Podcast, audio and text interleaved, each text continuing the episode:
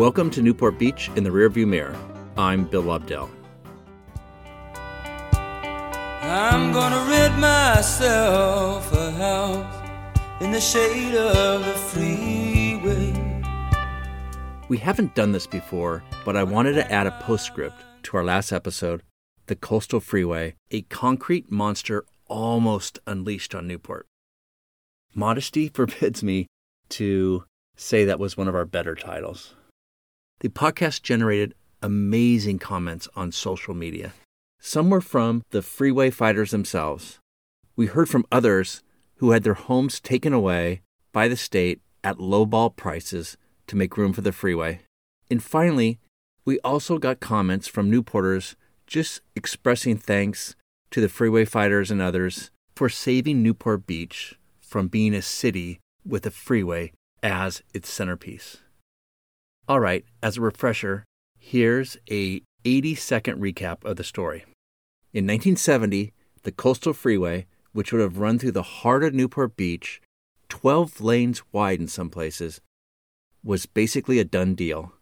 Six out of the seven Newport Beach City Council members had endorsed it. The crazy, crazy route had been finalized, and the state had the funding.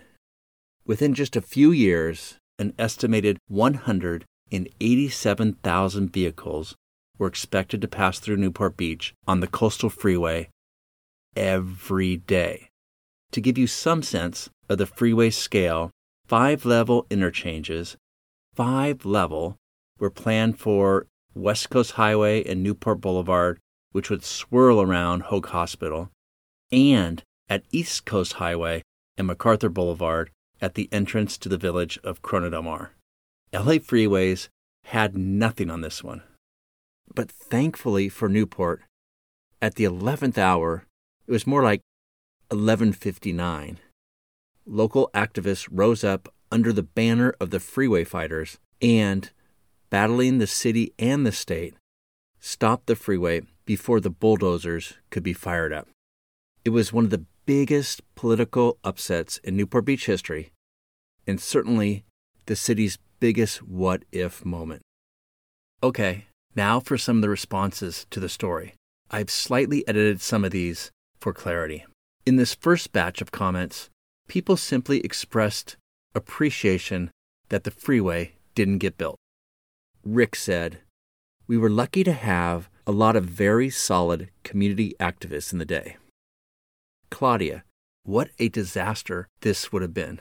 Thank you to all who worked so hard to oppose this stupid plan. John, thanks to all who worked so diligently to oppose this absolutely ridiculous and unbelievably stupid proposal. It would have ruined our town. It's a good example that our public officials need to be questioned and taken to task when necessary. Kathy, it was a proposed desecration.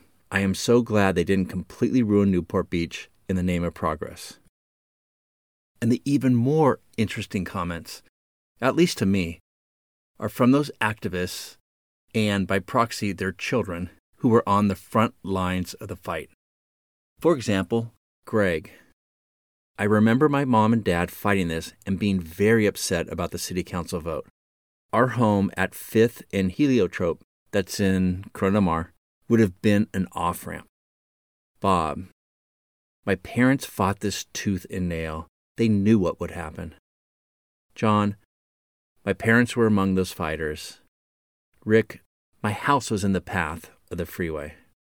Chester, this one's crazy. My house on Iris Avenue was taken by the state for this ridiculous freeway idea. When the project was canceled, they refused to give it back. Instead, they auctioned it off for a huge profit. How crooked was that? Kathy. My home was on Homewood Drive, just above the arches, and I think my parents were strong armed into selling their home, my home, to the state for what I recall was a relatively paltry amount of money. When the freeway didn't go through, I thought my parents should have sued to buy it back. And here's someone from the other side of that equation Ernie. I was the high bidder for one home on Kings Road. Caltrans paid $55,000 for it, and I got it in a sealed bid for $80,000. Now, this is my comment. It's probably not surprising, but it was only a matter of a year or two between the state paying 55K for the property and then selling it for $80,000. They only made a 45% profit. Great work by the state. Now, back to the comments on social media. Sherry, my senior project at Newport Harbor High School was putting up posters in store windows against the freeway. Greg, thanks to my parents for voting no on this fiasco.